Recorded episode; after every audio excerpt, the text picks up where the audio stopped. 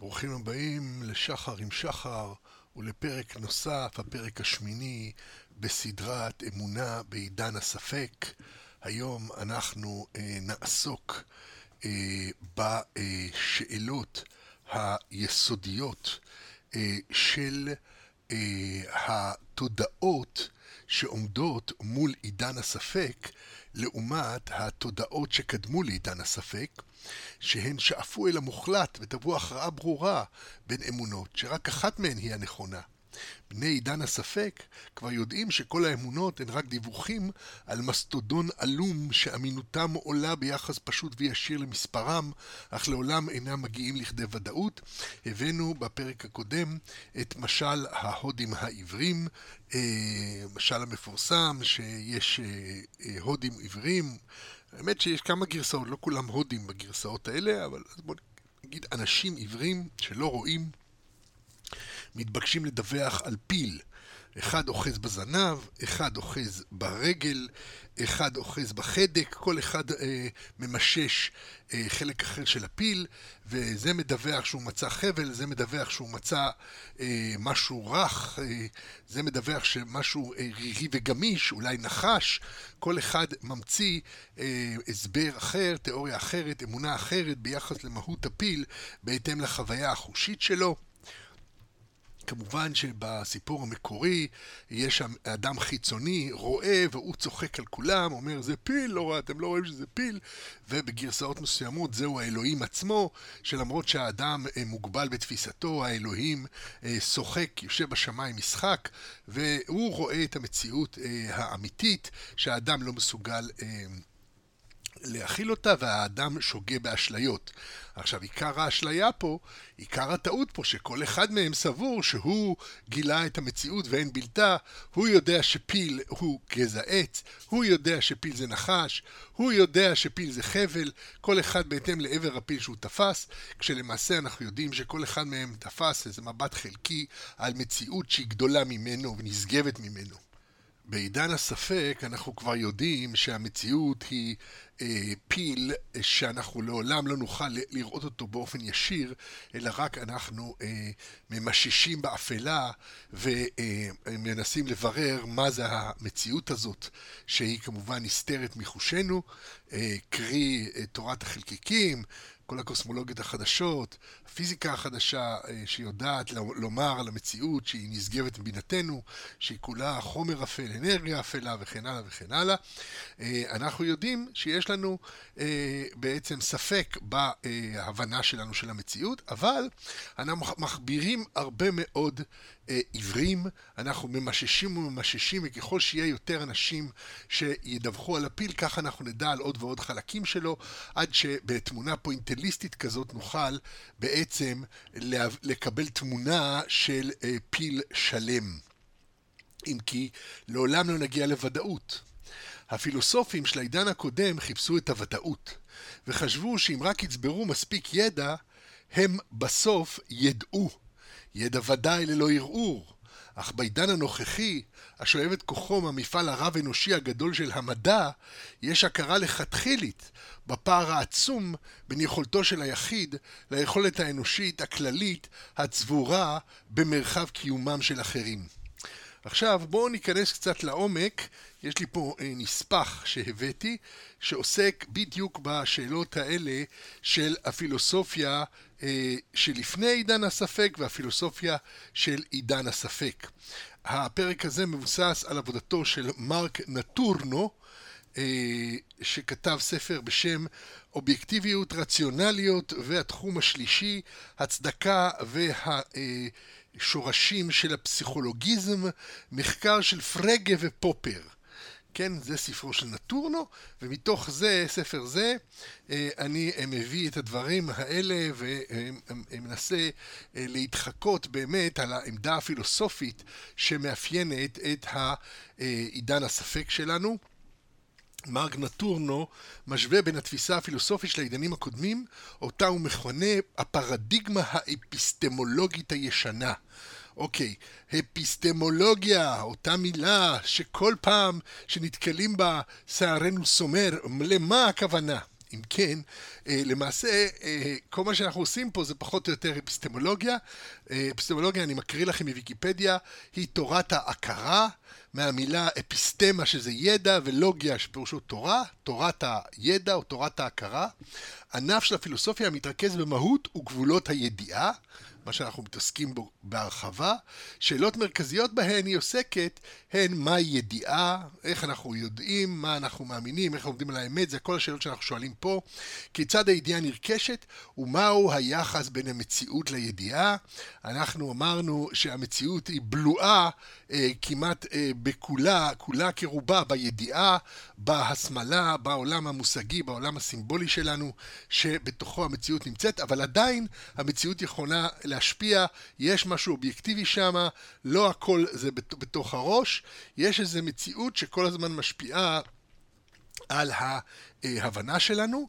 אם נחזור לוויקיפדיה, כתוב נושא מרכזי בה, בתורת ההכרה, אה, אה, הוא הניתוח היחסים שבין טבע האידיאל לבין המושגים אמת, האמנה והצדקה. אה, ושנושא נוסף הוא השאלה אם בכלל ניתן לדעת משהו, כלומר, האם הספקנות היא נכונה ובאיזה מידה. אה, בעברית נחשבות לעיתים הכרה וידיעה כמילים נרדפות, ולכן ניתן אה, לתרגם אפיסטמולוגיה גם כתורת הידיעה. אז אנחנו לא בדיוק עוסקים באפיסטמולוגיה, אנחנו לא מתעסקים ברובד הפילוסופי, כי אנחנו באים ממקום אחר, אנחנו באים מהמקום של אמונה, ולכן בתוך המושג אה, שלנו אנחנו כוללים ממדים שונים, שאולי תורת ההכרה הייתה מחלצת אותם ומתייחסת אליהם בנפרד. אנחנו מעדיפים לדבר על המציאות של סובייקט הנתון בתוך עולם שבו הוא אה, ממשיג את הכל דרך משמעות שהוא בעצם, דרך סימבולים שהוא בעצם רכש מאחרים, והחוויה החושית שלו, החוויה הבלתי אמצעית שלו במציאות, אה, נתונה וערוגה בתוך העולם המושגי הזה, ויחיד זה נתון לאי ודאות מהותית, לבורות מהותית מעצם קיומו, אה, אין ידו מגעת לכל הידע שקיים, והוא מסתמך על אחרים שחלק מהם אה, אכן אה, עסקו בידע כזה או אחר בהרחבה. אה, אם אנחנו חוזרים למשל לפיל, אז אנחנו מסתמכים על הדיווחים של גדודים גדודים של עיוורים, שכל אחד מהם מתמחה בכל אם עבר וכל קמת שבפיל, וביחד הם יוצרים את התמונה שיש לנו על המציאות, שהיחיד רק יכול לקבל את הדיווח מהגדודים גדודים האלה, והוא בעצמו לא יכול באמת לאמוד או להקיף את כל הפיל של המציאות.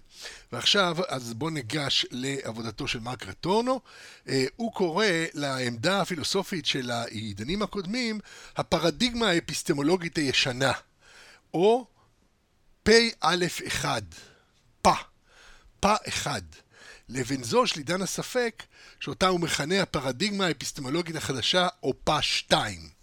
כן? אז פא 1, פא 2, גם אנחנו עושים הבחנה כזאת, אבל אנחנו לא אה, מבחינים, כן, אנחנו מבחינים בין היסטוריה, בהיסטוריה, בין אה, לפני עידן הספק לבין עידן הספק, שהטענה פה היא שבעצם עידן הספק הגיע, או התחיל להגיע לבשלותו אה, אחרי מלחמת העולם השנייה, למעשה בשנות ה-60, אה, הופיעו אה, מערכי ידע חדשים, הבנות חדשות, וההבנה של אי הידיעה למעשה הפניית העורף לטענה באשר לאמיתות שעיכבו את ההר ואמיתות שיכולות לשעבד את האדם למקומות אכזריים ביותר, אה, נקעה נפש האנושות מהאמיתות האלה.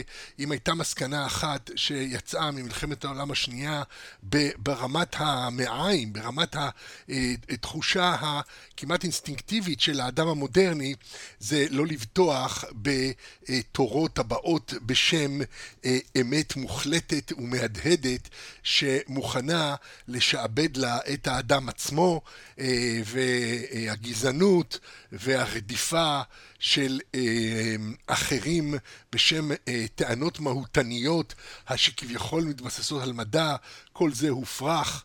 אה, הדברים האלה אה, בעצם אה, הפכו לצנינים לכל אדם מודרני. מעצם ההתנסות שלנו בקיצוניות ובאכזריות שיכולה להיוולד מתוך עמדות מוחלטות כאלה. החשד בכל דבר מוחלט. כמובן הוא הצמיח את הענף של הפוסט-מודרנה, אבל אנחנו לא עוסקים עכשיו בפוסט-מודרנה, למרות שהפוסט-מודרנה היא בוודאי התגובה המוסרית הראויה ל... לאכזריות של הנרטיבים הגדולים. אמנם אנחנו טוענים שניתן אה, ליצור נרטיבים אה, שלא יהיו מוחלטים, אבל עדיין יהיו יעילים, יהיו פרקטיים, יהיו אנושיים, יהיו אה, מלאי חמלה, נרטיבים שבעצם יבנו את האנושות ויאפשרו לה לחיות חיים טובים יותר ופחות עקובים מדם. ואנחנו לא טוענים שהנרטיבים האלה מוחלטים, אלא להפך שיש פה משהו מתפתח, משהו התפתחותי, משהו שאנחנו לומדים מתוך הניסיון מה עובד ומה לא עובד, איזה עמדות החזקנו בהם והניבו פירות באושים, ולעומת זאת עמדות אחרות הניבו אה, אהבה, שמחה, חמלה, אה, דברים שאנחנו רואים אותם באופן חיובי, שאין חברה אנושית שלא מחשיבה אותם כמשהו אה, שהוא חיובי וטוב וראוי לאמץ אותו. אם כך, אה, יש לנו עמדה שהיא אומנם פחות אה, מוחלטת, אנחנו לא מחפשים אחרי הטוב המוחלט או האמת המוחלטת, אבל אנחנו ודאי מחפשים אחרי קירובים של אמת משוכללת, טוב משוכלל, שהולך ומתקלל, הולך ומשתכלל מתוך הניסיון שלנו, וכל עולם המדע הוא בעצם אה, העבר הצומח והמתפתח של האנושות בתחום הזה של שכלול הטוב. אה, המדע כל הזמן מחפש על כל ענפיו אה, דרכים חדשות לעשות דברים, להבין את הדברים לעומק על מנת לשנות את המציאות. כמובן, כל הנושא הטכנולוגי מאוד עמוק, מאוד חזק. אה, כל הזמן מנסים בעצם לשנות את המציאות לטובת האנושות, והעיסוק הזה הוא לא עיסוק שעוסק באידאות, במוחלטיות ובנרטיבים, אלא הוא מחפש תיאוריות שהן יכולות לתאר חלקי מציאות, ועל זה מתלבשת בעצם הפוסט-מודרנה אה, עם כל ייאושה, ואנחנו אה, אה, טוענים שהייאוש הזה הוא מיותר, אין צורך להתייאש כשאנחנו לא מקבלים את המוחלט, אה, זה בסדר, אפשר לחיות בחיים שאינם מוחלטים, באמיתות חלקיות, ולחיות חיים טובים ושמחים, ועצם החיפוש אחר נרטיבים מוחלטים, או ההתנכרות לנרטיבים מוחלטים, הוא בא מאותו מקום, ובאמת רבים מאיתנו שפוגשים פוסט-מודרנים נחושים, אנחנו מוצאים שהם מאוד, אה, אנשים מאוד פנאטיים במידה מסוימת, מאוד תקיפים על האמת המוחלטת שלהם, שאין אמת מוחלטת. אז אנחנו ניגשים לזה ביתר עדינות, ועכשיו בואו ננסה להבין למה התכוון אה, נוטור, נוטורנו כשהוא אה, דיבר על פ"א1 ופ"א2. על פי פ"א1, שזה הפרדיגמה האפיסטמולוגית הישנה, או תורה, בוא נקרא לזה תורת ההכרה הישנה, על פי תורת ההכרה הישנה, החקירה המדעית והפילוסופית נחשבה כחיפוש אחר ודאות אובייקטיבית ומוחלטת. הייתה גישה אחרת למדע. חשבו שהמדע יחשוף את האמת על המציאות. הידע הובן בדיוק כסוג האמונה שדי בצידוקה כדי לסלק כל ספק ביחס לאמיתותה. אתה מצביע על משהו, אתה מוכיח, ובזה זו האמת. האובייקטיביות של ודאות זו נשענה על זיהוי הצידוק עם הוכחה לוגית. בנקודה זו הופיעה הרציונליות כפונקציה של הצידוק הלוגי. אמונה נחשבה לרציונלית רק במידה והתקבלה כמובנת מאליה על פי השכל, ומה שנחשב למובן מאליו על פי השכל, נחשב כמו הידע האובייקטיבי עצמו כאמת נצחית וודאית. אז כמובן שהשכל קיבל כמובן מאליו את הגזענות. הרי עיניך רואות שאנשים מסוימים הם פחות מתוחכמים, פחות משוכללים. מה, יש תרבויות שלמות שהן פרימיטיביות במרכאות, כן? האוסט-יודן. היהודים מן המזרח נחשבו לצנינים בעיני יהודי המערב המפותחים וכן הלאה. וכך השכל אה, מחייב כמובן לנהוג בצורה מסוימת, השכל יחייבהו ודאי, ואנחנו על פי הרציו יכולים לגזור הרבה מאוד דברים. על מנת לשמר מושגים אלה של ידע אובייקטיבי, צידוק ורציונליות, בלא ליפול במלכות הספקנות, בדרך כלל מצאו הפילוסופים ההולכים בדרך אה, של תורת ההכרה הישנה, נ, אה, מצאו לעצמם לנכון להפריד את האובייקטים של הידע האובייקטיבי מעולם הטבע. משום שהאובייקטים של עולם הטבע הם בשום אופן לא מוחלטים, אלא נתונים לפגעי הזמן ולשינויים. אם אתה תתחיל להתייחס למה שקורה במציאות, המציאות משתנה, ארעית, נזילה, רק אובייקטים אידיאליים שהשכל תופס אותם, רק הם ראויים, לכן פילוסופים האוחזים בשיטת ההכרה הישנה פנו במפורש ובמרומז לתחום שלישי על-טבעי של מושגים נצחיים ומוחלטים אה, של, ואמת נצחית ומוחלטת ולמקור שכלי שתפקידו היה לתפוס מושגים אלה ולאמת, ו, ואמת זו. אה, אך בין הם הישויות של התחום השלישי נקראו צורות, אידאות או מהויות או אלוהים, ובין אם המקור השכלי נקרא השכל או האינטלקט, התפקיד ההכרתי שלהם היה זהה. הם סיפקו את הבסיס האולטימטיבי של הסמכות השכלית. וכמובן שאנחנו מוצאים את זה, אנחנו קראנו לזה הגישה האנליטית, הגישה האנליטית של כל הדתות, אה, של כל התפיסות שבאמת לא מתייחסות אל ההכרה החושית, לא מתייחסות אל המקום שבו המציאות יכולה להשפיע על התיאוריה שלנו, על האמונה שלנו ולשנות אותה. אה, התפיסות הללו, אה, תפיסות אפריוריות שמכילות על המציאות אה, מבנים מחשבתיים, אנליטיים, טהורים, קריטריונים לאמת שהם באים ובעצם כופים את האמת הקריטריונית שלהם על המציאות. אלה תפיסות שמאפיינות את רוב הדתות ובכלל הן גם בסופו של דבר באות, מגיעות לאפיין כל דבר שמתגבש ונהיה כדוגמה, כל דבר שהציבור אוחז בו אה, באופן של זו האמונה של המיינסטרים ואל תחרוג ממנה וכן הלאה, אנחנו מכירים את ההשלכות השונות של המעמד הזה. על כל פנים, מבחינה פילוסופית, אה, אה, זו הייתה הדרך, הדרך הייתה להצביע באמת על האידיאלים האלה שאינם תלויים במציאות, ולומר שהמציאות צריכה לכפוף את עצמה בעצם לאידיאלים האפריוריים האלה. מנקודת המבט של תורת ההכרה הישנה, כל צידוק הנשען על תופעותיו המשתנות של עולם הטבע, חייב בעצמו להיות זמני ובלתי ודאי, ולכן סובייקטיבי ואי רציונלי. ידע אובייקטיבי ורציונלי הוא רק כזה שאינו משתנה ואינו נתון לשינויים במהלך הזמן. האם אתם שומעים כבר את ההדהוד אה, של אה, התורות הדתיות העמוקות שבאות לתבוע את כניעת המאמין?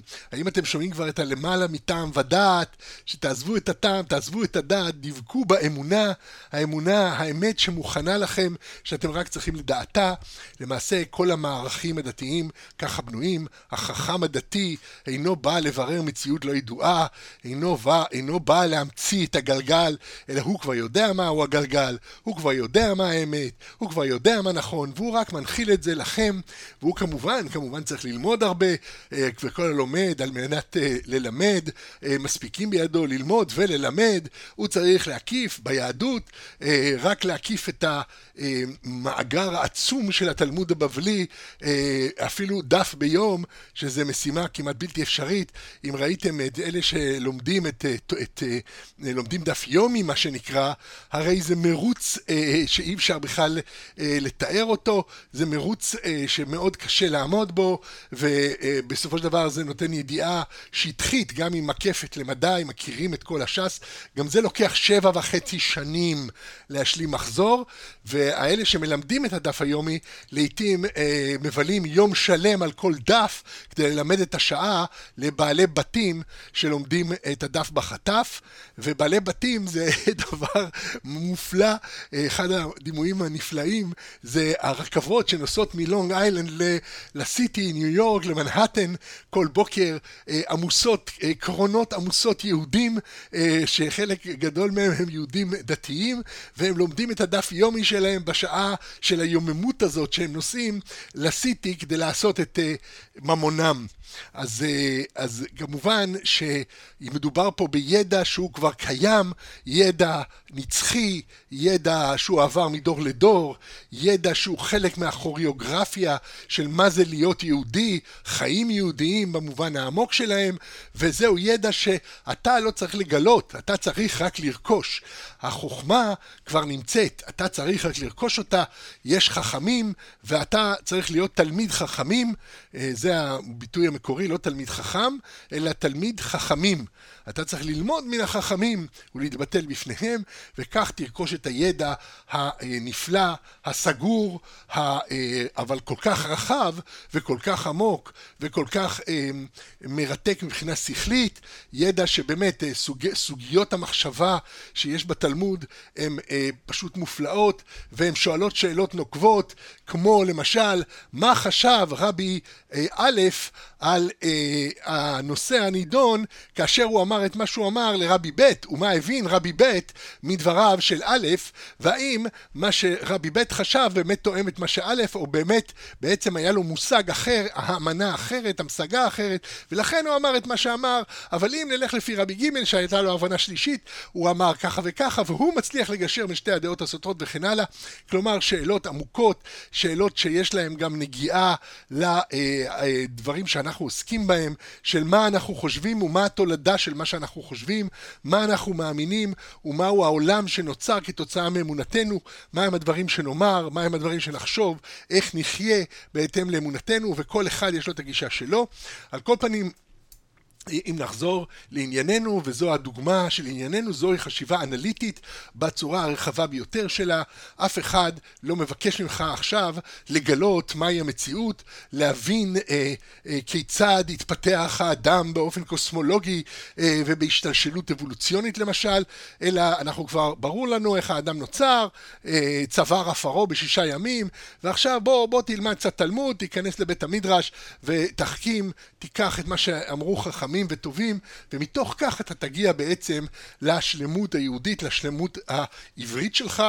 ואכן, אין ספק שמדובר כאן בסימפוניה אדירה, שאם אתה לומד לנגן בתזמורת הזאת, אשריך וטוב לך, גם בעולם הזה וגם בעולם הבא, כמו שאומרים, אתה מוקף בעצם בוודאות, באמיתות עמוקות, שמאפשרות לך למעשה לחיות בתוך בועת יהדות, בתוך המציאות הסובבת, ותהיה האכזרית ביותר, הקשה ביותר.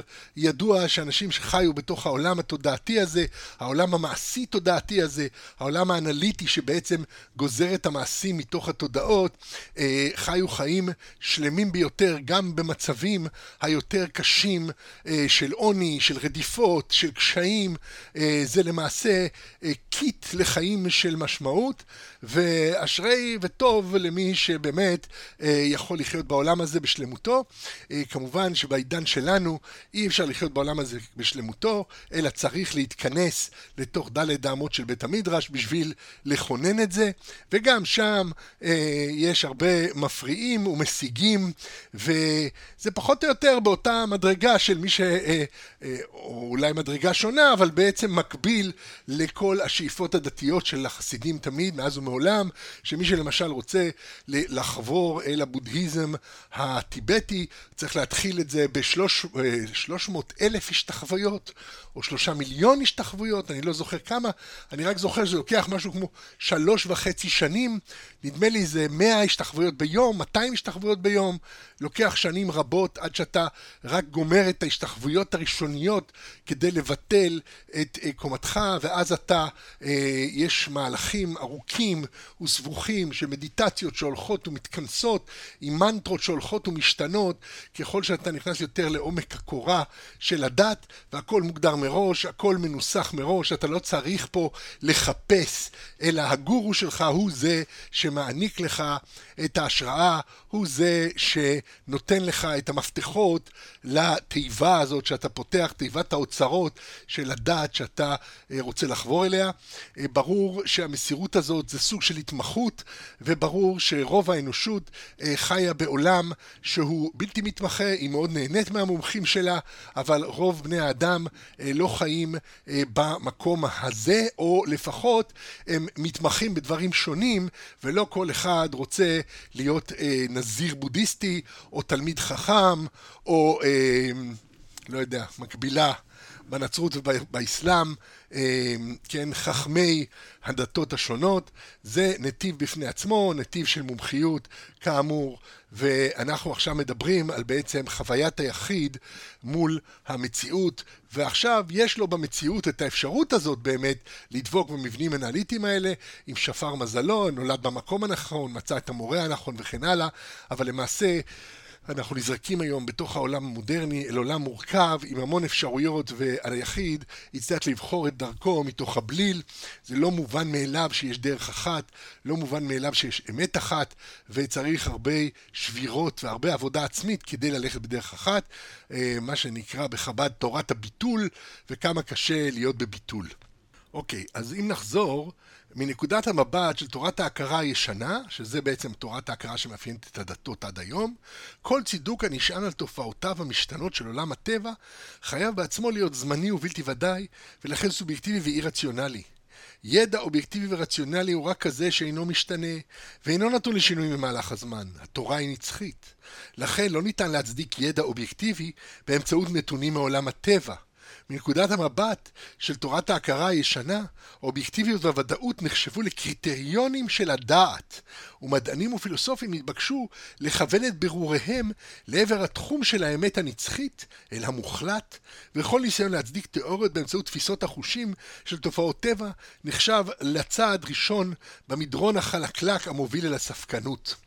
כי אם אתה מתייחס למציאות החיצונית, אתה עלול להגיע למסקנות שיסתרו את מה שאנחנו יודעים מאז ומעולם, שלמשל, שהשמש עולה והשמש שוקעת, הרי כך כתוב, אה, התנ"ך מלא בתיאורים של עלייה ושקיעת השמש, ומה יהיה עם הנס של אה, שמש בגבעון דום, אם השמש עומדת לעולם והארץ היא זו שנעה סביב, וגם אם הארץ הייתה עוצרת, האם לא היינו עפים כולנו, כמו בעצירה פתאומית של הרכבת, איך זה בדיוק אפשרי מבחינה אה, פיזיקלית?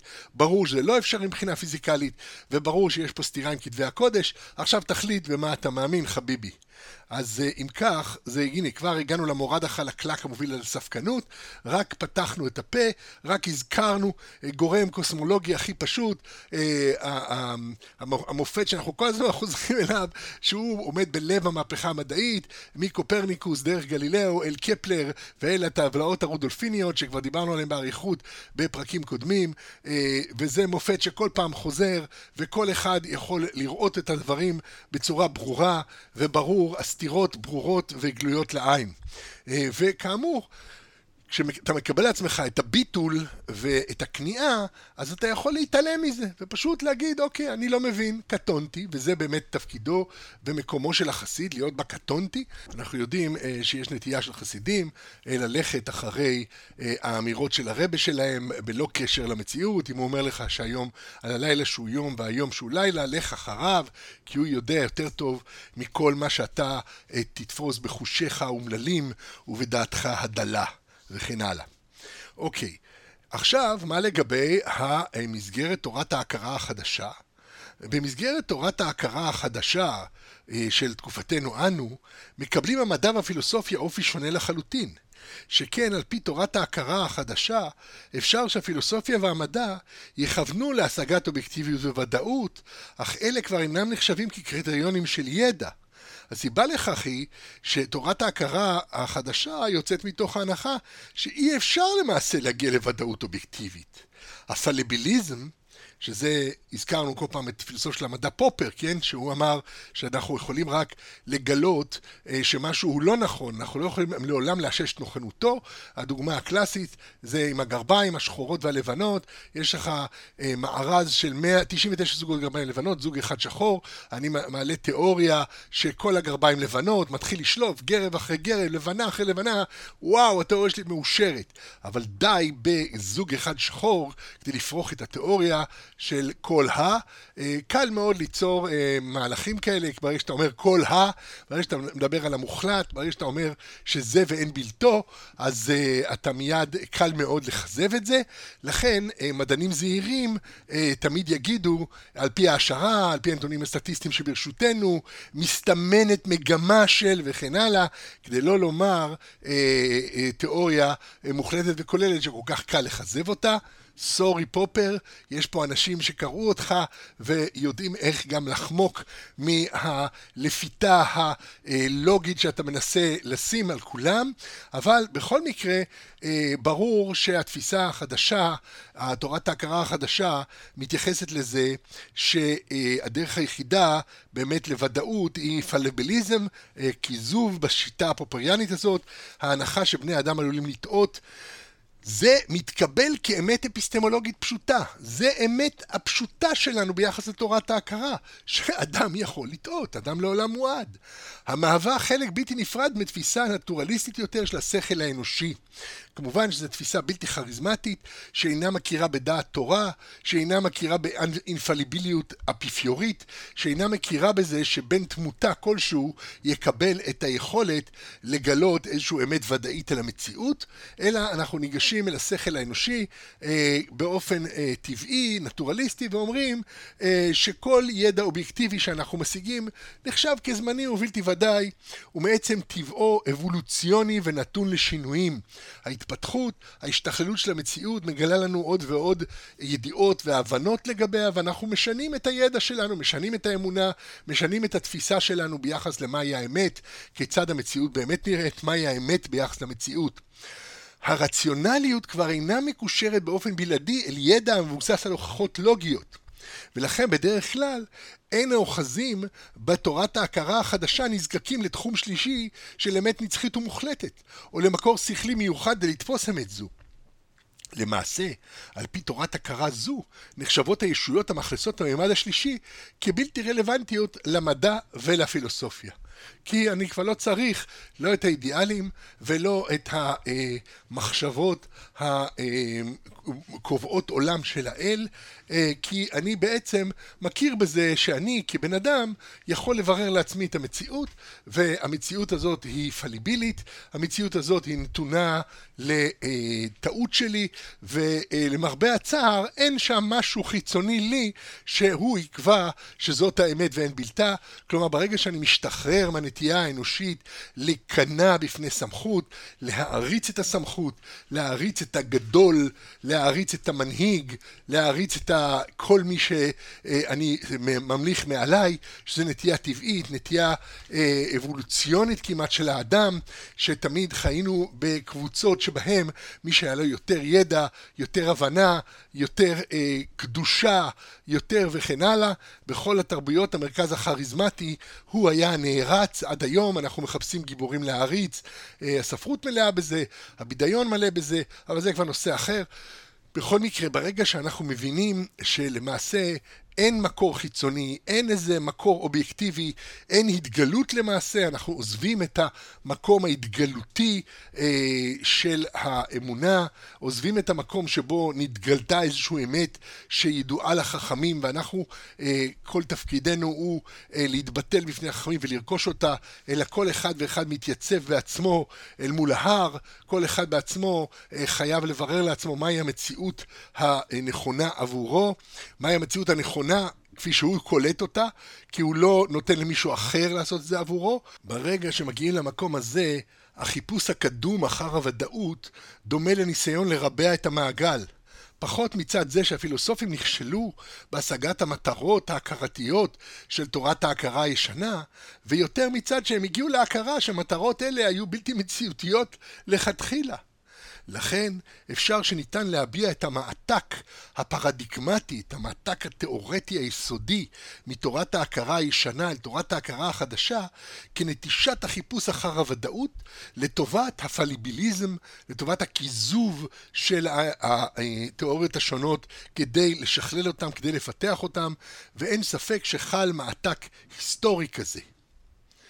חשוב להכיר שמנקודת המבט של תפיסות העולם שקדמו לעידן הספק, שעדיין חשבו אז שניתן לתפוס את התמונה כולה ולהחזיק בה באופן מוחלט, הרי עצם עלייתן של תפיסות, אה, של תפיסות כאלה, של תורת ההכרה החדשה, אה, עצם עלייתן אה, היא בעצם נתפסת כוויתור לספקנות.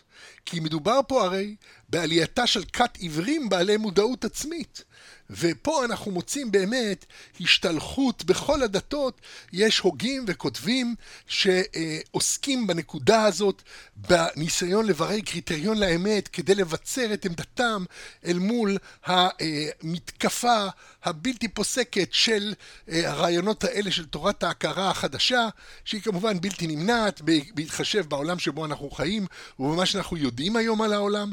כלומר, תורת ההכרה החדשה נובעת מתוך ההכרה שלנו שהשתכללה באופן אבולוציוני והביאה אותנו להבנה שאנחנו לא יכולים לדעת, שאין לנו אפשרות להכיל אידיאלים על מציאות, כי האידיאלים האלה עלולים בסופו של דבר לחולל אה, דברים קשים מאוד, והדתות מתבצרות, הן מרגישות את הדרקון הנושף בעורפם.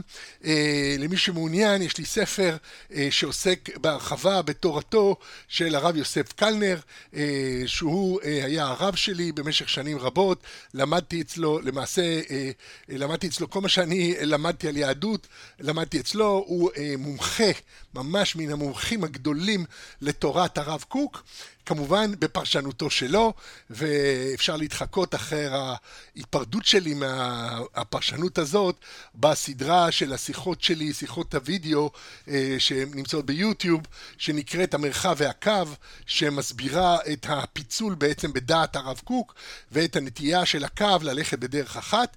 בכל מקרה, אה, הרב יוסף קלנר אה, כתב ספר מקיף שנקרא הקריטריון לאמת ובו הוא בעצם מנסה אה, לדבוק, לאחוז בקרנות המזבח של תורת ההכרה הישנה. מי שמעוניין, זה נקרא, אה, הספר נקרא תורת הבחורילות, אפשר אה, לקבל אותו, למצוא אותו אצלי. נדמה לי שיש גם עותק אחד בספרייה הלאומית למי שרוצה ללכת לקרוא בספרייה, אבל אני גם יכול לשלוח לכם את זה כ-PDF עם לינקים, שזה הרבה יותר נוח, אפשר לשמוע ישירות את הרב קלנר מדבר, עשיתי, ארגנתי לינקים שאפשר, אה, פשוט אני משוחח איתו בעצם על תורת ההכרה, כמובן לא באופן ישיר, אלא עם תורתו, משמיע אותו, הוא אומר את דבריו, אני אומר את דבריי, והספר הוא בעצם אינטראקטיבי כזה, שאפשר ללמוד הרבה, ושם אני גם מנתח בארוכה את ספרו, הקריטריון לאמת, ומראה באמת איך הוא דובק בתורת ההכרה הישנה.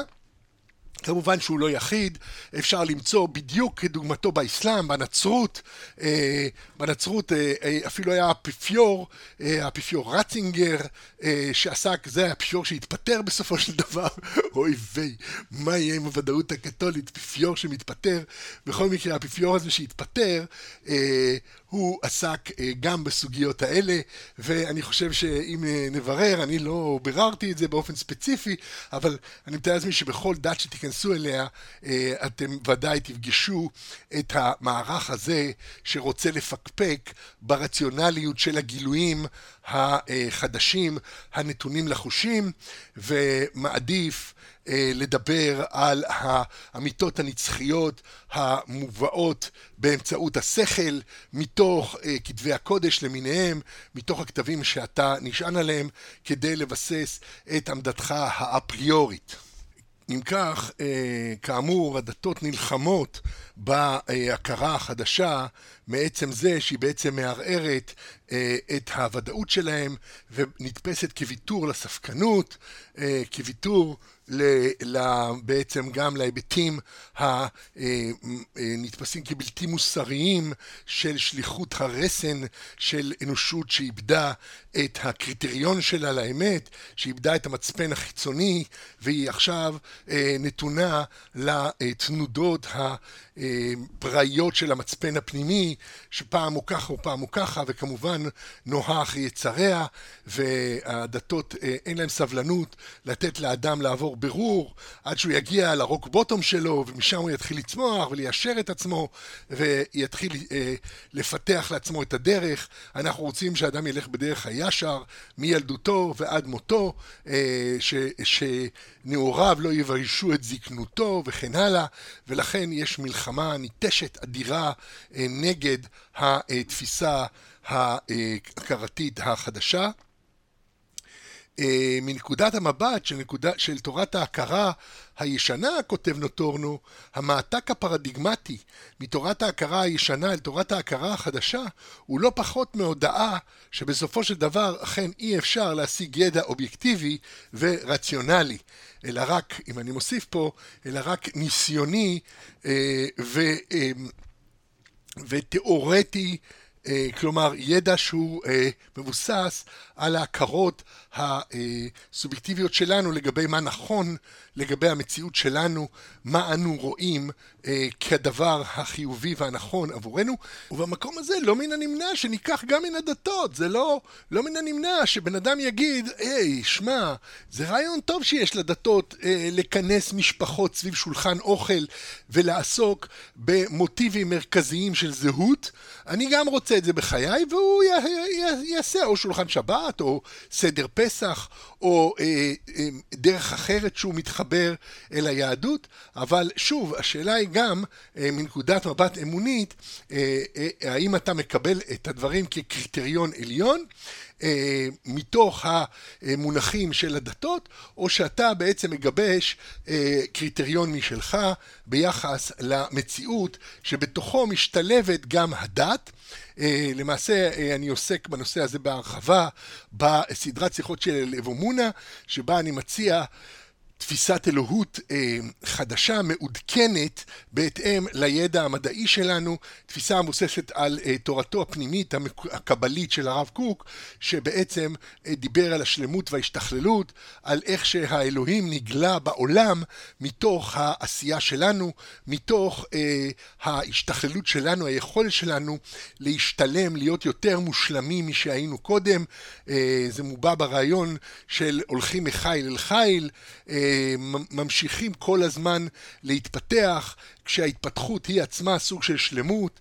אה, האדם שקודם לא ידע דבר ועכשיו הוא יודע, הרי הוא השיג שלמות יחסית למצבו הקודם, וכמובן שזה תיאור הולם של, שלנו אה, לאורך חיינו. אנחנו מתחילים בתור אה, תינוקות חסרי אונים, ולאט לאט רוכשים לעצמנו את השלמויות, שלמויות מוטוריות, שלמויות של השפה, שלמויות של הדעת, שלמויות של החברה שאנחנו מעורים בה, ואחר כך אנחנו גדלים, מתפתחים, מתחילים לתרום לחברה, הופכים חלק ממנה, אה, לעיתים אנחנו גם אה, הופכים להורים או מולידים דור חדש, שגם הוא אה, עובר את התהליכים האלה, לעיתים אנחנו עוסקים בתרומות כאלה ואחרות לאנושות באופן כללי. בכל מקרה, ברור שאנחנו עוברים תהליך התפתחותי, ברור שכל הזמן אנחנו מתפתחים, ואם יש משהו שאנחנו תמיד רואים בו משהו בעייתי, זה כשאנשים מפסיקים להתפתח, מתקבעים במשהו משהו שהוא לא לטובה, וכמובן שאנחנו גם מעריצים את השקטים שמתקבעים והם מבסוטים ושמחים בחלקם, אבל כמה אנשים שמחים בחלקם אתם מכירים, אה, אפשר לספור אותם בדרך כלל על כף היד, אה, והשאלה גם מה מחיר ההדחקות שהם שילמו על שמחה זו, לא שאני חלילה פוסל אותה, אני מכיר אנשים שמחים בחלקם, בדרך כלל זה אנשים אמונה עמוקה בסוג כלשהו של דת, שבאמת ביטלו את האישיות והלכו אחרי גדול, כבר דיברנו על זה בעבר, ברגע שאתה באמת מצליח להתמסר ובאמת אין לך תמונת עולם סותרת, אתה מתבדל מכל המקורות שיכולות לערער לך את תמונת העולם שאתה מקבל מהגדול, אתה יכול לחיות חיים מאוד מאוד שלווים. בכל מקרה, אפשר להבין את ה... למי שלא... אה, מחזיק מתמונת עולם אבולוציונית ביחס לאלוהות, שאינו מכיר ביכולת האלוהית להתגלות בתוך המציאות המדעית האובייקטיבית אה, בדרך אימננטית, שאני כאמור עוסק בשאלה זו בהרחבה בסדרת השיחות שיהיה על אבו מונה. אם אתה לא מכיר בזה, אם אתה דובק בתפיסות האלוהות הישנות, במונותאיזם הישן, ברעיון של מוחלטויות שבהם אה, האלוהים יש לו תביעה חד משמעית כלפי המציאות והמציאות צריכה ליישר איתה קו, ברור שנקודת המבט אה, של אה, תורת ההכרה הישנה אה, בעצם רואה בתורת ההכרה החדשה לא פחות מהודעה שבסופו של דבר אי אפשר להשיג ידע אובייקטיבי ורציונלי כלל וצריך להבין, להכיר אה, איך המבט הזה קונסיסטנטי עם עצמו.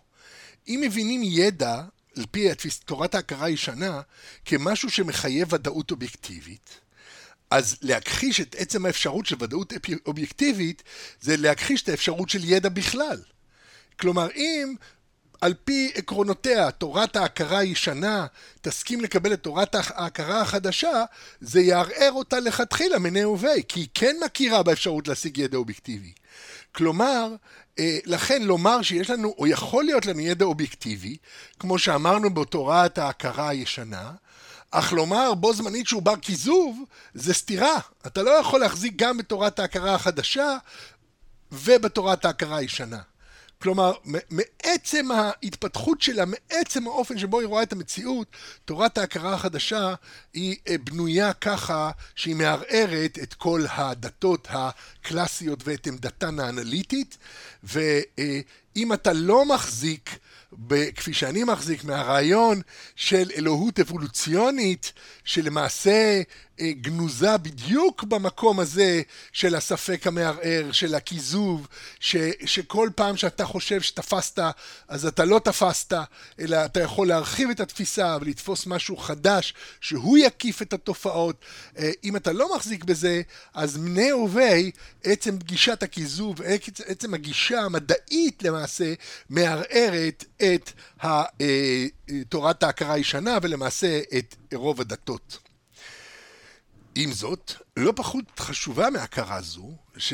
זאת אומרת ההכרה שלנו בקוהרנטיות של השקפה אחת, של השקפת, של אה, תורת ההכרה הישנה, אה, שהיא באמת מלוכדת ולכן היא דוחה אה, כל אפשרות של אה, הסתמכות על החושים דוחה את המדע, וגם מי שמשלם מס שפתיים למדע זה מס שפתיים חיצוני, ומיד מפנים אותך אל כתבי הקודש. אתה בא בהתלהבות אה, של וואו, מה המדע גילה? אומרים לך, אוקיי, אוקיי, זה נכון, זה יפה, זה מאוד מלהיב, אבל גמרא כבר למדת?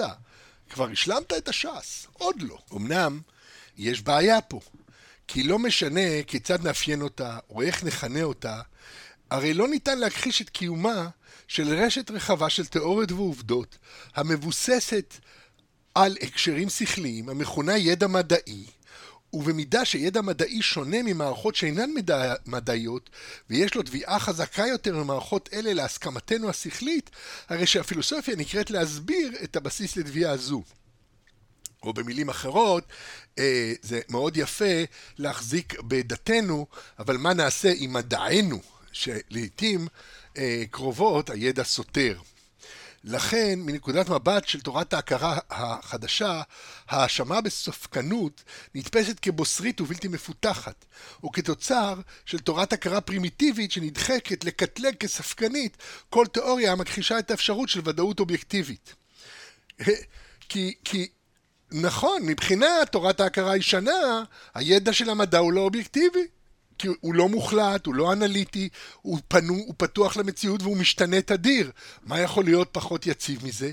אה, אבל באותו זמן אה, הוא בוודאי לא ספקני. כי יש משהו במדע שאומנם הוא, הוא, הוא פתוח לכיזוב, הוא פתוח לשינוי, אבל הוא בטח לא מתנהג בספקנות כלפי התיאוריות שלו. להפך, לוקחים את התיאוריות והולכים ובונים איתם עולם שלם. כל הטכנולוגיה היא ההוכחה של התיאוריה המדעית, של האמונה המדעית, של ההכרה המדעית. אז הטכנולוגיה, שוב אנחנו חוזרים לעולם המעשים, עולם המציאות, היא ההוכחה, העולם המציאות הוא ההוכחה של התיאוריות הלא אה, מוחלטות והלא אידיאליות שהמדע מחולל, ויש להם בסיס איתן בקיום האנושי הבלתי מוחלט, שמחולל מתוך מדע בלתי מוחלט אה, דברים מציאותיים וממשיים ביותר שבאופן מוחלט ביותר משמשים את בני האדם. יש כיסא שהוא ארגונומי והוא נוח לך והוא פותח על ידי היכולת האנושית, המדע האנושי, האומנות האנושית, אתה יכול לשבת על זה, יש מה לעשות עם זה. המציאות עצמה היא, חזקה מן האפיסטמולוגיה, מתורת ההכרה הישנה, התובעת את המוחלט. ולכן לא מדובר פה בספקנות, אלא, אה, אלא בעצם תיאוריה שהיא פתוחה לוודאות הספקנית שמתגלה בעולם, אם אפשר להגיד משהו כזה פרדוקסלי. כלומר, תיאוריה שפתוחה לזה שבפיזיקה, אה, כן, עיקרון היא הוודאות של הייזנברג, כן? כלומר, אתה לא יכול לתאר את המציאות הפיזית הממשית האובייקטיבית ללא אי ודאות. אז האי ודאות הזאת היא לא מולידה פוסט מודרנה, היא לא מולידה ספקנות, אלא היא מולידה הכרה בחלקיות של התפיסה האנושית, זהו. וזה הכרה שכן הדתות יכולות להתיישב איתה, אם הם לא היו אה, אה, בסופו של דבר מבוססות בעצם על החוכמה העתיקה שלא הכירה במדע, שלא ידעה את המדע עדיין. עם זאת, הפילוסופים המחזיקים בתורת ההכרה החדשה רואים במושג הידע של תורת ההכרה הישנה כשלעצמו צעד ראשון לעבר ספקנות. הנה, עכשיו פה יש משהו נחמד. שכן, מבחינתם, הפילוסופים של תורת ההכרה הישנה פשוט, פשוט הציבו רף בלתי מציאותי.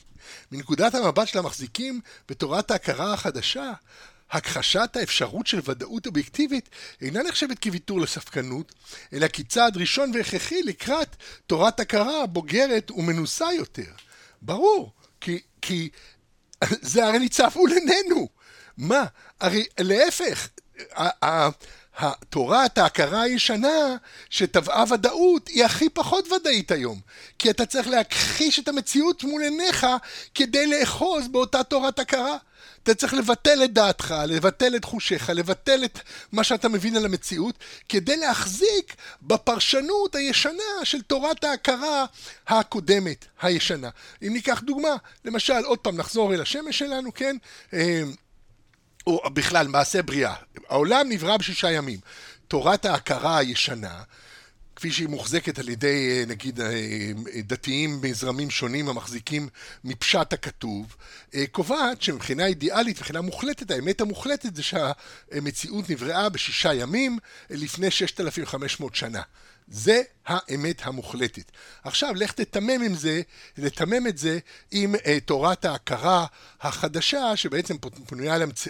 פונה אל המציאות, פונה אל הבירורים המדעיים שלנו, ואומרת שבעצם העולם התחיל מנקודה אינפיניטיסימלית של מפץ גדול לפני כ-14 מיליארד שנה.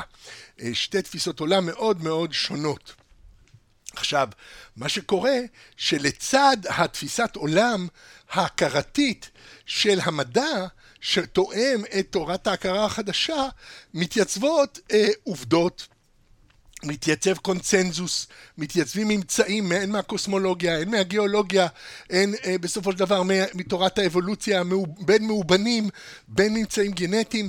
אנחנו היום יודעים הרבה מאוד על ההתפתחות ועל גיל העולם ועל גיל החיים על פני כדור הארץ ועל גיל היקום, וזה לא תואם את השישה ימים.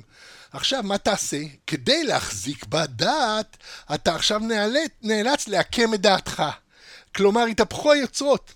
במקום שבעבר היית אומר, החושים הרעים, העולם הוא הרעי ואני לא יכול לתפוס אותו, לכן בוא אצמד לאמיתות המוחלטות של הדת, עכשיו ברור לכל שהדברים בנויים אחרת מכפי שהדת אומרת, והמוחלטויות של הדת כבר מזמן אינן מוחלטיות, ומזמן כבר נחשבים מבחינה סוציולוגית לדעות אישיות של יחידים שיש להם נטייה כזו או אחרת לאמץ דת דת ולהפוך לרליגיוזים, לדתיים, ועכשיו אלה צריכים להצדיק את עצמם, והמאמץ עכשיו הוא הפוך.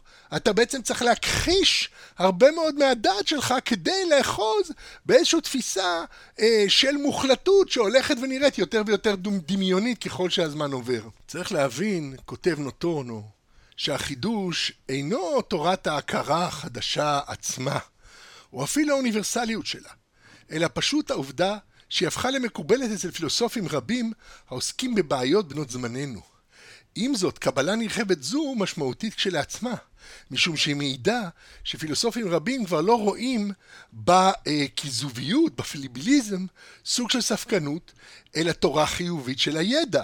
כלומר, הם התחילו להבין, ומדברים פה שוב במונחים אבולוציוניים, כי כל התורה של פופר, שאפשר להגיד שהוא אחד מאבות הפליביליזם, כן, כמו שנתנו את הדוגמה קודם, שמספיק בזוג גרביים אחד, שחור וכן הלאה, אה, אה, התפיסה הזאת היא תפיסה אבולוציונית, כלומר, אני צריך תיאוריה אחת, ואז התיאוריה הזאת צריכה לעבור כיזוב, ואז נוצרת תיאוריה חדשה, והיא צריכה לעבור כיזוב, זה קצת מזכיר את התפיסה של דרווין אה, ביחס לברירה טבעית, התיאוריות עוברות ברירה טבעית, יש לך פרפרים לבנים וכמה שחורים, ו- ו- וכל הפרפרים לבנים, ואז פתאום אה, מתחיל אה, זיהום אוויר בעיירת קורים באנגליה, האוויר נהיה אה, שחור, הכל נהיה שחור, ועכשיו הפרפרים הלבנים, מה זה בולטים על הרקע השחור? תוך דור אחד, כל הציפורים השחורות טרפו את כל הפרפרים הלבנים. מי נשאר חי? הפרפרים השחורים, ופתאום כל האוכלוסייה מלאה פרפרים שחורים. כלומר, היה פה תהליך של ברירה, שבעצם היה צריך, אבל קודם, לכתחילה, שיהיה אוכלוסייה שאפשר יהיה לעבוד עליה. היה צריך להיות באוכלוסייה אללים אה, שונים של גנים שייתנו את השחור והלבן, כדי שבסופו של דבר אה, אה, מין אחד יגבר בהתאם לתנאים הסביבתיים, בהתאם לברירה הטבעית. אם ניקח את המשל הזה ביחס להתפתחותן של תיאוריות מדעיות, אתה צריך תיאוריה מדעית לכתחילה שבאה לתאר באופן חיובי את התופעות כדי שתוכל לחזב אותה. אתה לא יכול להיות שהסביבה האמפירית תפעל ללא תיאוריה. אם אין לך תיאוריה אז אתה לא יודע כלום, אין לך שום ידע. אז איך הידע אה, מצטבר בכל זאת? הוא מתפתח. זה ידע אבולוציוני. בהתחלה אנחנו סוברים סברה א' על המציאות, ואז המציאות באה וטופחת על פנינו, ואנחנו סוברים סברה ב'. כלומר, יש התפתחות בידע, וזה הצורה של הידע. כלומר, זה לא ספקנות, אנחנו לא מטילים ספק בתיאוריה המדעית שאנחנו פורחים עכשיו, אלא אנחנו לכתחילה לא חושבים שהיא מתארת באופן מוחלט את המציאות, ואנחנו מחכים ליום שנוכל להרחיב את הידע שלנו ולשכלל את התיאוריה שלנו. התפיסה היא שכלולית, התפיסה ההתפתחותית שכלולית במגמה של שלמות הולכת וגוברת.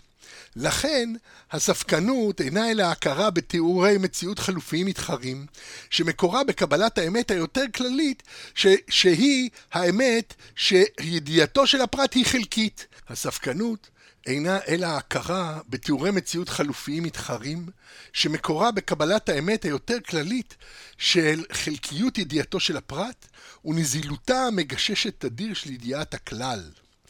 אמנם, מתוך המבט הרחב של תפיסת השלמות וההשתכללות, ניתן להבחין ביופי המרהיב של מציאות עולמית המגששת אחרי שלמות עלומה וטרנסצנדנטית שלעולם נמצאת מעבר להישג ידה, אך בתהליך ההתעלות הולכת וגוברת היצירתיות והבחירה, באשר יוצרת האנושות את כליה ואת תפיסותיה, ונקראת לבחור באמונה הראויה שתמשיך להרחיב את הידיעה בתוך אי הידיעה, ואת הוודאות הנעימה של החיים עצמם בתוך אי הוודאות הגדולה של היקום המתפתח.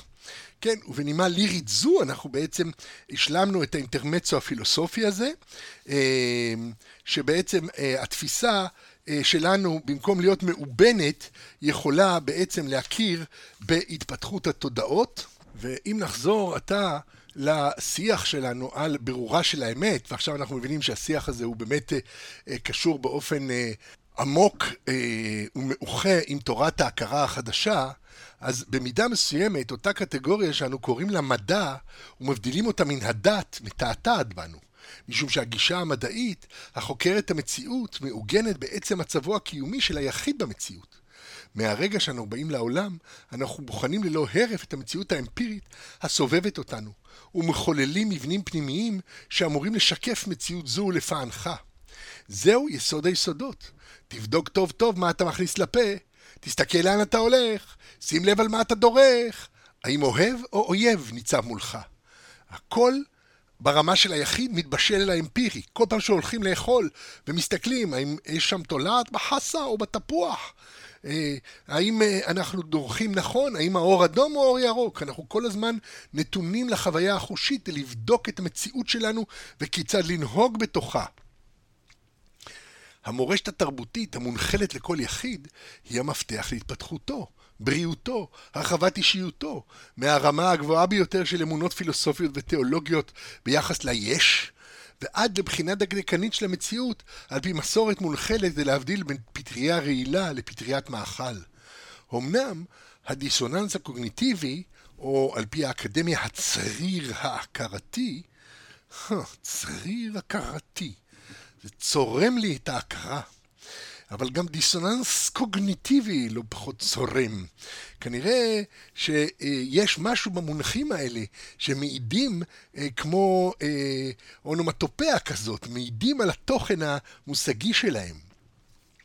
ומהו הדיסוננס הקוגניטיבי הזה? הוא, הוא הדיסוננס של מתי להאמין לדברי המורשת ומתי להאמין למראית העין. האם אי אפשר שבין העברים המששים היה גם עיוור שקרן?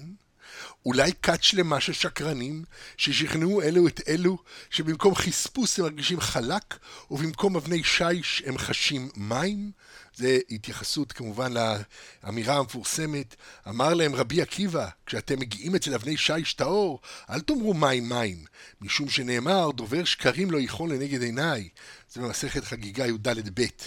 כלומר, מה שאתם מרגישים בחושים, אתם צריכים לדעת מה נמצא, נמצא לפניכם. והרי העברים נודעו לשמצה בעיוורונם. אמנם אין לנו אלא לקוות שכת אחרת של עברים תעבור על אותו מקום ותיישר את הדיווח. באופן די ברור, הנטייה היא להעניק משקל יתר למה שהתרבות מנחילה, משום שחוכמתה מבוססת על הניסוי והטעייה של אחרים, ויש בה כדי לחסוך ליחיד הרבה דם, יזע ודמעות. היחיד, בכליו המוגבלים, בידיעתו המוגבלת, מועד תמיד לטעות, במקום שהרבים כבר סללו דרך. אין להודי העיוור היחיד, אלא מגע חספוס מוזר תחת אצבעותיו, אך קבוצת ההודים העבריים המורחבת יודעת כבר לספר לו על מבנה רגל הפיל לכל פרטיה, ובכך ממקמת לו את חווייתו החספוסית הסובייקטיבית בתמונה הרחבה יותר. ברמה ההישרדותית היסודית ביותר, עדיף להסתמך על ידע של מומחים כדי להבחין בין החש ידידותי לארסי, ובין פטריית נוי רעילה לפטריית מאכל פחות נאה, ואמינות הידע הציבורי בתחומים יסודיים אלה מכוננת את אמינותו גם בתחום האמונות והדעות. המדע צומח בדיוק ממקום זה. מהמקום בו המפגש עם מציאות חסרת ודאות מוביל להסתמכות היחיד על מרחב קיומם של אחרים לעצם קיומו. אך חווייתו האישית הסובייקטיבית תורמת אף היא למרחב קיומם של אחרים והתפתחותו היצירתית המתמדת, באשר הבירורים של יחידים מגלים תדיר דברים על המציאות שחייבים לרוץ לספר לאחרים. מצאתי את מאורתו של הנמר, אל תעברו בנתיב זה. מצאתי שורש מאכל מדהים והוא לא עשה לי כאב בטן. בואו נקרא לזה גזר. סליחה. המציאות היומיומית הפשוטה, הנגישה לחושים, היא הבסיס של כל לימוד ולמידה, והלמידה הזו היא המרכב ללמידה מדעית וליניקה מן המסורת כאחד. חווייתו המיידית של היחיד אינה אלא נקודה נעה ברצף התודעתי ההולך ומרחיב את האישיות על פני הזמן. בכל רגע ורגע משווה היחיד את חווייתו עם מורשתו, עם הידע והאמונה שכבר קיימת אצלו, ועם המציאות שהוא נתון בה תואמת, אה, הוא ממשיך לשוט הלאה. אך אם המציאות פתאום קופצת עם איזו סתירה, צריך ליישבה ולהכילה על פי הידע שכבר קיים, או לחולל סברות חדשות שיישבו אותה. בכל רגע נתון, אין חווייתו הבלתי אמצעית והחיה של היחיד, אלא קצה קרחון תודעתי של הר הקרח הנסתר הצף ממעמקי מרחב קיומם של אחרים. הידיעה המדעית היא הרחבה ציבורית משוכללת של אי ודאותו הנצחית של היחיד, וכמו שהיחיד משכלל כל הזמן את אמונתו על סמך ידיעותיו הקודמות, ולא ימהר לסתור את כל מה שהוא יודע על המציאות בגלל מופע אחד או שניים של החושים, בסוגריים אולי חלם חלום, אולי יש לו חום, סגור סוגריים, כך גם המדע. אין רגע שבו אין היחיד מבצע בדיקות מציאות. אין רגע שאין הוא חותר לבירור האמת, וכשהוא מבררה, כשהוא יודע בדיוק איזה פטריה ראוי לאכול, היא מתקבעת אצלו כאמונה. מעתה ואילך, כל הפטריות מהסוג הזה ראויות למאכל. אין צורך להמשיך בבדיקה. כלומר, ברגע שזה מתקבע בעולם המושגי שלנו, בעולם הסימבולי שלנו, ואנחנו עומדים על זה כאמת שלנו ביחס למציאות, אני מדגיש שלנו, כי אין פה ודאות מוחלטת, אין פה אמת מוחלטת. אה, לך תדע, אולי ביפן יודעים לבשל, כמו שיודעים לבשל את הדג הארסי המפורסם הזה, אולי שם יודעים להוציא מהפטריה הזאת משהו שאתה לא יודע. אבל אתה, לחיים שלך, האמונה הזאת היא מתאימה לך, ואתה לקחת אותה מתוך העולם הגדול של עולמם ומחשבותיהם של אחרים, קיומם של אחרים, והפנמת את זה למציאות האישית שלך, וזו אמונתך ואתה חי על פיה. אוקיי, עד הנה אה, השיחה הזאת ביחס לבירור הפילוסופי של אה, תורת ההכרה, אה, התואם את האופן שבו אנחנו אה, מתייחסים למקומו של היחיד בתוך החברה ולאופן שבו אה, ההכרות הסובייקטיביות של כל אחד ואחד מתחברות בכיכר, במרחב האינטר-סובייקטיבי כדי ליצור את עולם קיומם של אחרים כפי שהוא נתפס בתודע... בתודעתנו שלנו. אנחנו אה, מבינים באמצעות השפה, באמצעות הידע שלנו, את מקומנו בעולם ומבינים איך אנחנו יכולים ליצור מגע עם ידע שהוא נמצא מחוץ לנו, עם שירותים מחוץ לנו, עם אנשים אחרים מחוץ לנו, וכל המהלך הזה הוא בעצם המהלך שבו היחיד נמצא בעולם, ובעולם הנוכחי הוא נמצא בתוך עידן שנקרא עידן הספק, שהוא השם של הסדרה הזאת, אמונה בעידן הספק, מה אנחנו מאמינים בעידן הספק, ונמשיך בכך בפרק הבא, אתם מוזמנים להצטרף אליי שם.